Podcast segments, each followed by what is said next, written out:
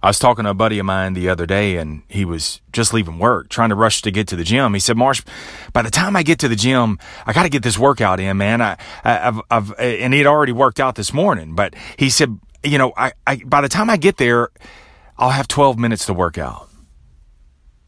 12 minutes. You know what most people would do?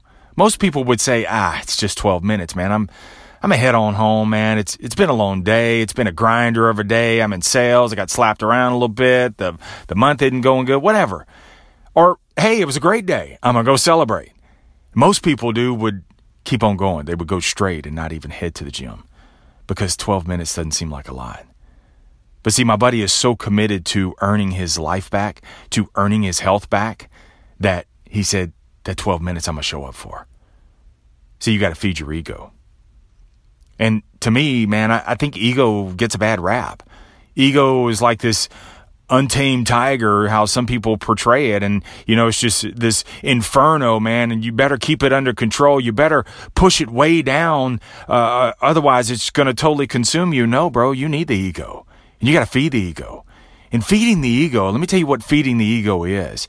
It's when you have those slivers of time, when you have the choice to do or not do, you do it anyway. Like for my buddy, yeah, it wasn't optimal. It wasn't 30 or 45 minutes for a banger workout, but you know what? He knocked that 12 minutes out. And see, when you feed your ego, man, what you're doing is when you do that, when it's done, then you walk out of there a little bit taller, a little bit prouder because you know you had a choice to do or not do. You know that let alone just, just looking at it at face value, it looks like it's not going to pay off. But dude, I'm telling you, it's going to pay off massively because number one, you fed the momentum. Number two is you, you, you, you put your mind in check. It wasn't the ego in check, man. You put your mind in check because see, your mind was sitting there trying to talk you out of it. Your mind was saying, Oh, bruh, come on, man. It's not that much time. Head on home, man. It's been a long, it's been justifying why it's okay to head on home. It's not okay. Feed the ego. Things are out of control at work. So you're having to put in a lot more time at work. So you, you let your house kind of kind of slip a little bit, right? You need to clean the whole house and you're starting to get stressed out a little bit, right? Feed the ego. Just wash the dishes. That's it.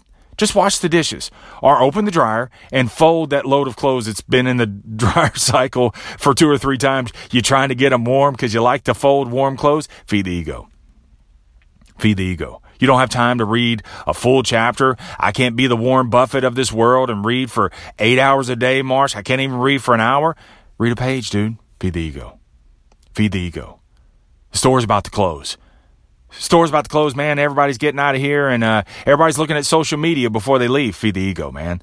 Pick up the phone, work a few of those leads. Or learn, you know what? There's a product, I guarantee you, there's a product that you are weak as hell at. You don't know anything about it. And every time a customer present uh, comes to you, you do a terrible job at presenting. No wonder you can't convince them to buy that because you're not any good at it. And you're always waiting for that eighth day of the week. Someday, someday I'm going to learn that product. Feed the ego.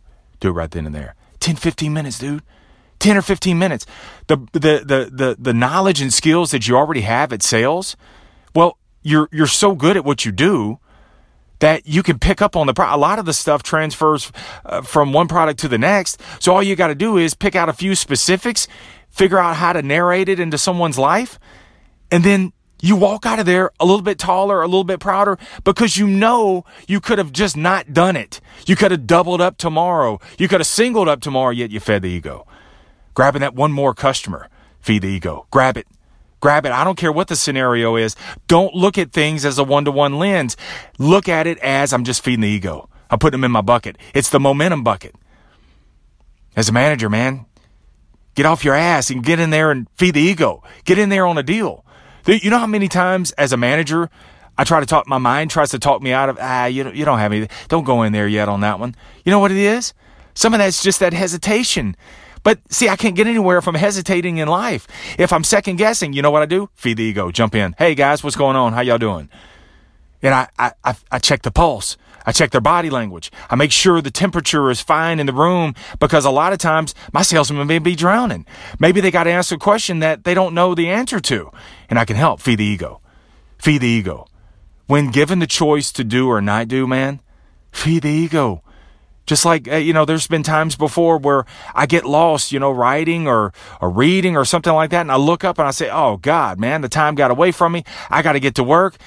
Uh, I'll just, I'll work out tonight when I get home. No, I'm not going to do it. Feed the ego. Marsh, you got 10 minutes. All right.